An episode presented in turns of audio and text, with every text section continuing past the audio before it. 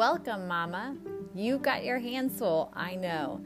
As a mama for myself, I can relate to the exhausting days of motherhood with wiping messy faces, correcting attitudes, and picking up those countless piles of laundry. But I have found that if we search deeply and open our hearts, we can experience motherhood in a whole new light. By applying biblical principles, we can have joy, we can have peace, and we can have purpose in motherhood. Join me weekly for a little spiritual water for your weary soul.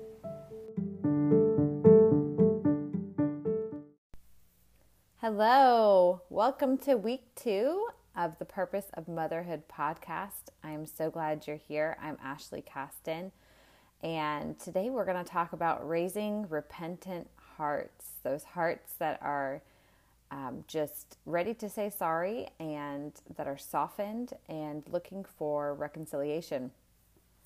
That would be a beautiful thing to have all hearts like that, wouldn't it? There would it would solve so many problems in the world if we just were ready to, um, you know, get that reconciliation and to repent. So I want to start us off with a verse today, and that's um, 1 John 1 9 says, If we confess our sins, he is faithful and just and will forgive us our sins and purify us from all unrighteousness. I think sometimes we take this for granted, don't we?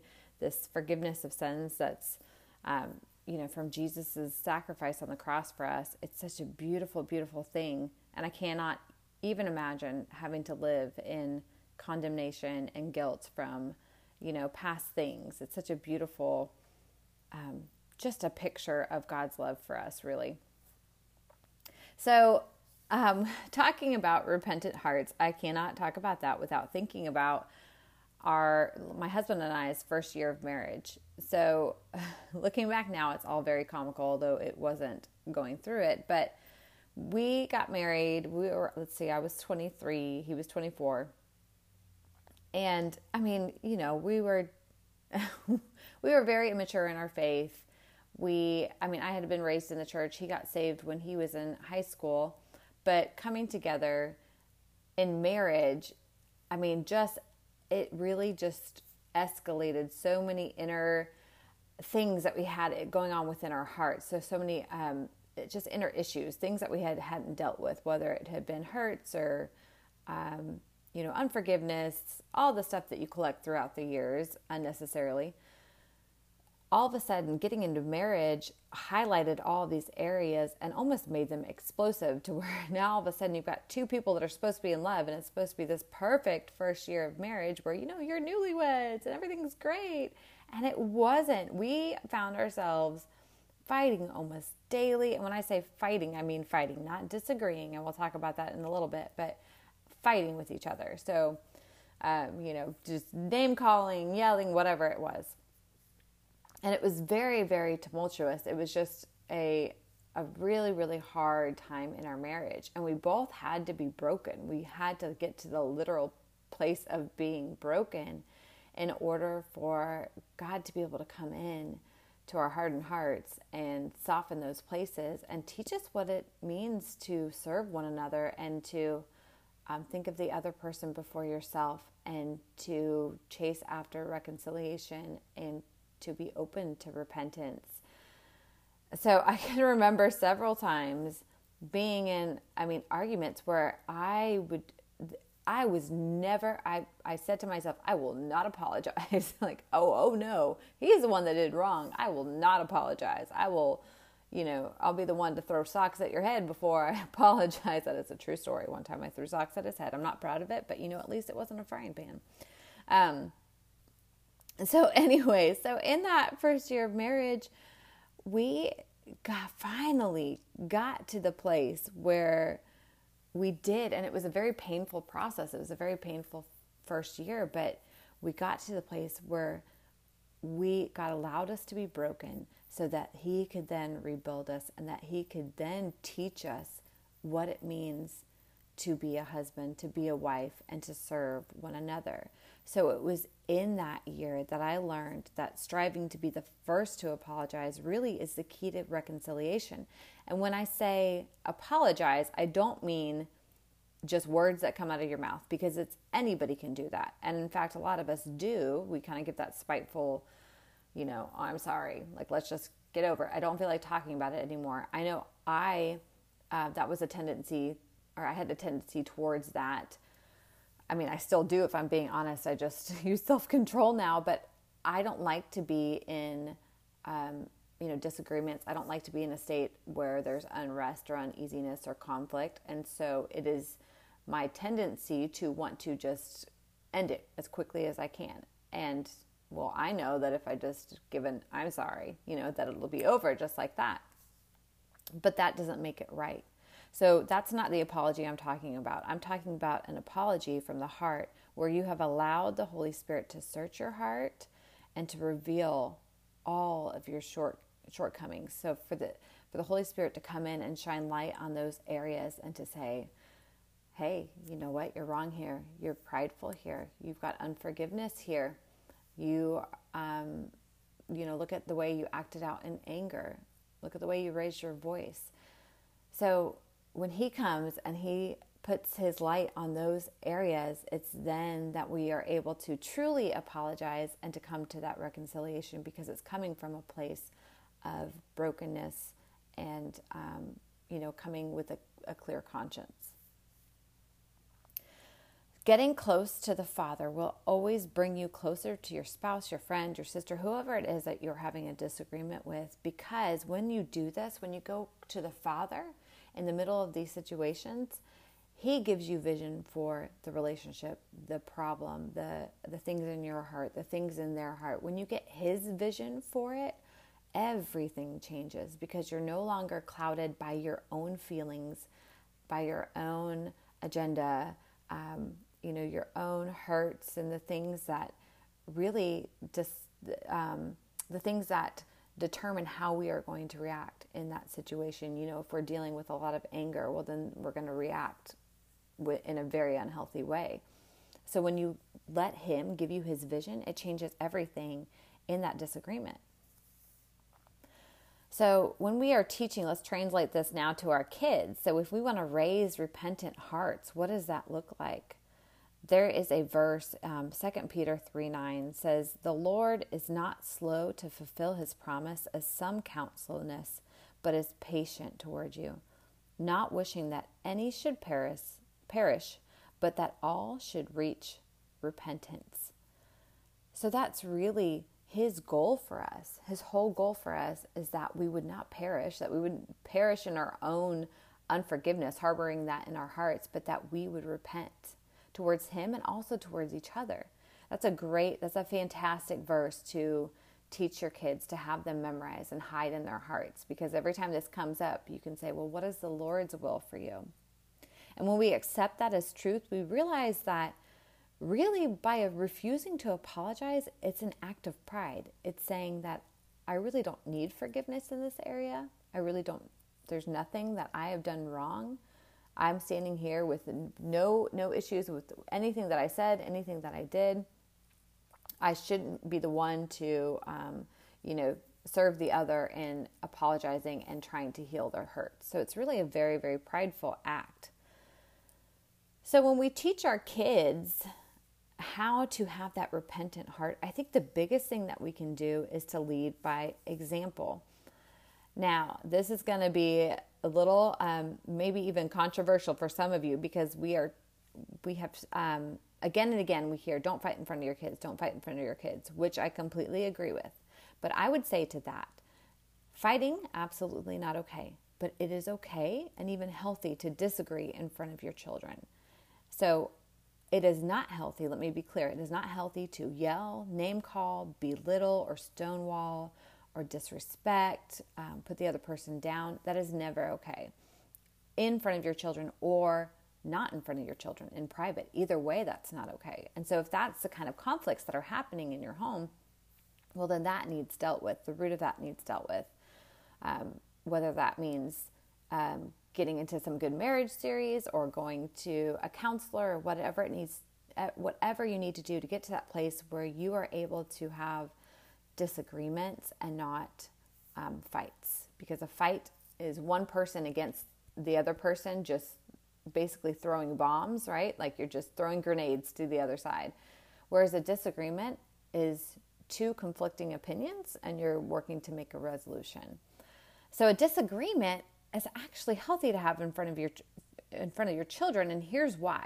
Because number 1, it shows them that marriage is not perfect because it's made up of two imperfect people. So instead of sending your kids you know into their own marriages one day with this idea of like oh my mom and dad never i never saw them disagree they never they just agreed on everything and everything was just happy which is kind of this unrealistic expectation because really if that's happening if you are never having a disagreement on everything either you have married yourself or or maybe there's not communication there now if there's not fights like that's a great thing. Like we none of us should be fighting like that. And again, I'm talking about throwing those grenades. And so I don't mean that the, our children need to be seeing that, but it's healthy for them to just see that hey, you're not going to agree with everyone all the time, and that's okay. But what's not okay is to stay in that place or to let it turn into um, you know unforgiveness or resentment against that person.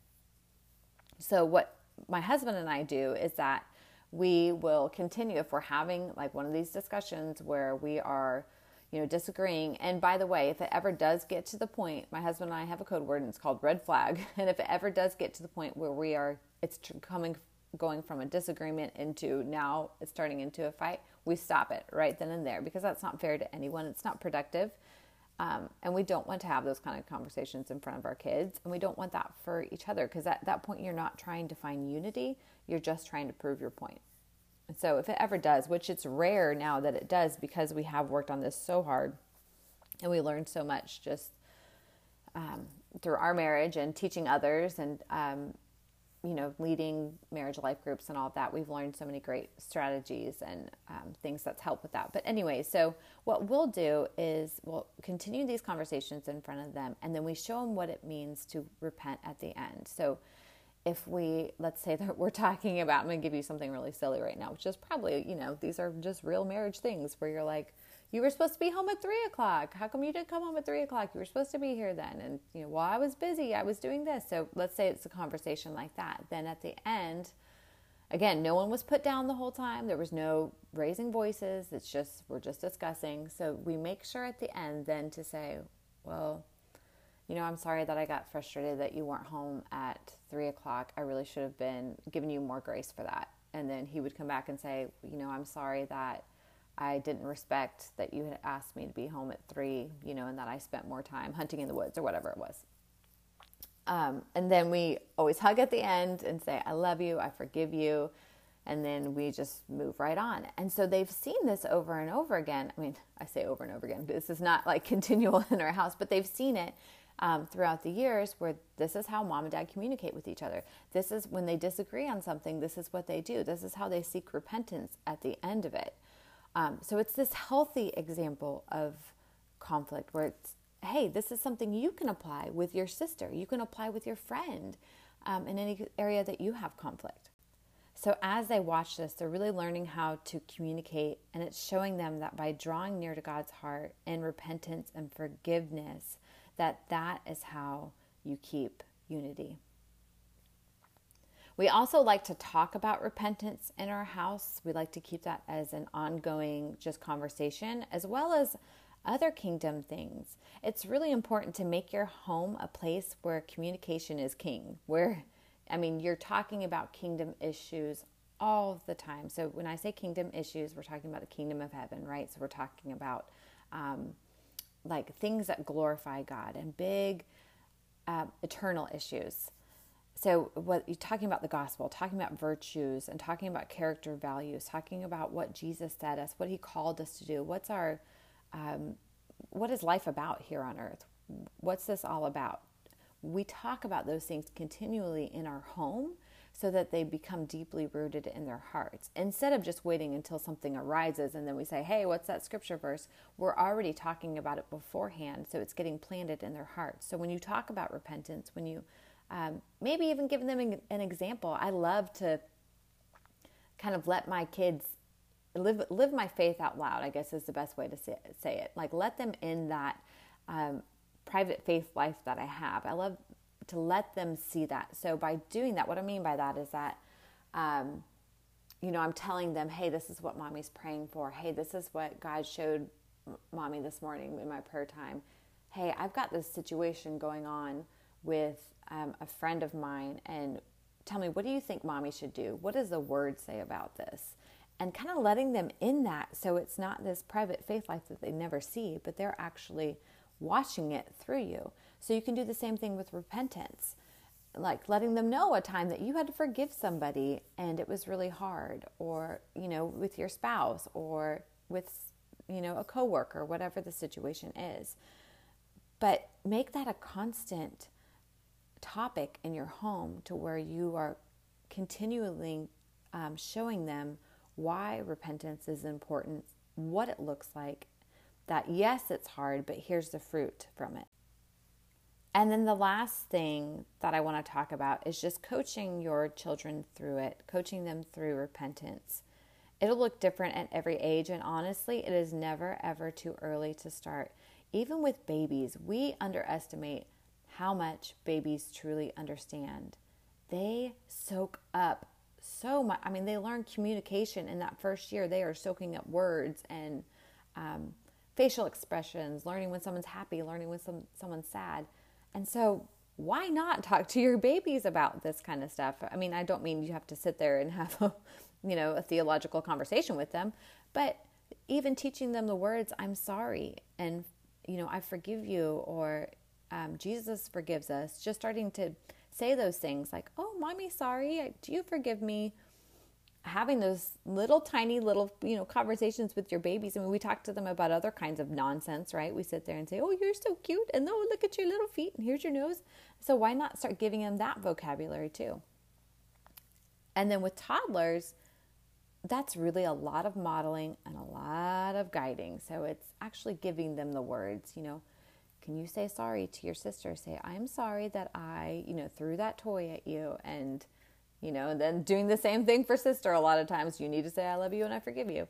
Um, but giving them the words to say and guiding them through it and modeling it for them, saying, okay, look, do you see how mommy says I'm sorry? Do you see how, you know, she says, I forgive you back to me? And giving them those little seeds, planting those little seeds inside their hearts.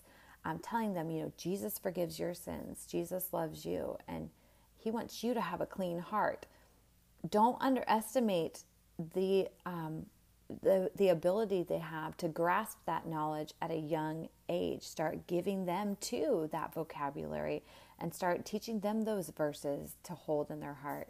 And then, of course, as you go to elementary and above, you can start having deeper conversations. You can um, get more into scripture and keep pointing them towards the cross. That's when they really can start grasping the big picture of Jesus dying on the cross. What does that really mean?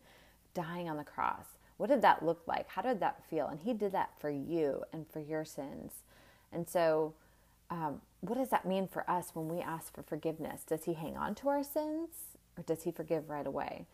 So you can they can start taking it on for their own selves at that point to where you're not having to give them the words, you know, but you're just guiding them, pointing them back to the words across and say, what, is, what does Jesus want you to do in this situation?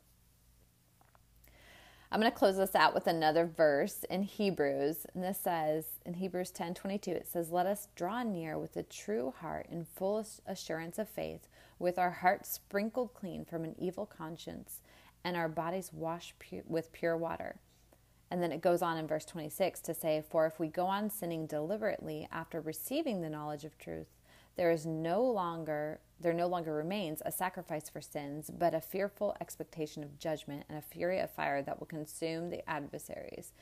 That is a great one for the older um, kids to know why it is important. Why do we want that heart sprinkled clean from that evil conscience? And what does that mean to be washed with pure water? Um, because ultimately, they need to know that we we desire to live with him forever. We desire we desire to stand with a pure conscience before him and to enter the gates of heaven. And that's really the long term that's that's the long term goal here on earth right? Is to to get there and get there with as many others as we can. And so giving them that big picture of that is just, I mean, really a beautiful gift for them.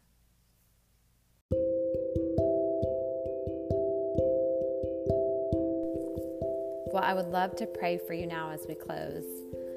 Lord, we come to you right now. We thank you for who you are. Thank you that you forgive us, God. You forgive us quickly. Anytime that we come to you, we repent, God. You wash our sins away and you forget them and never bring them up again. Thank you that we don't live under condemnation. Help us to have hearts that are quick to repent so that we can set that example for our children. And as we do, God, I pray that those seeds would just take deep root in our children's hearts and that they would live lives where they have soft hearts that are quick to repent and quick to forgive. Thank you, Lord, for all you are. We love you. In your name we pray. Amen.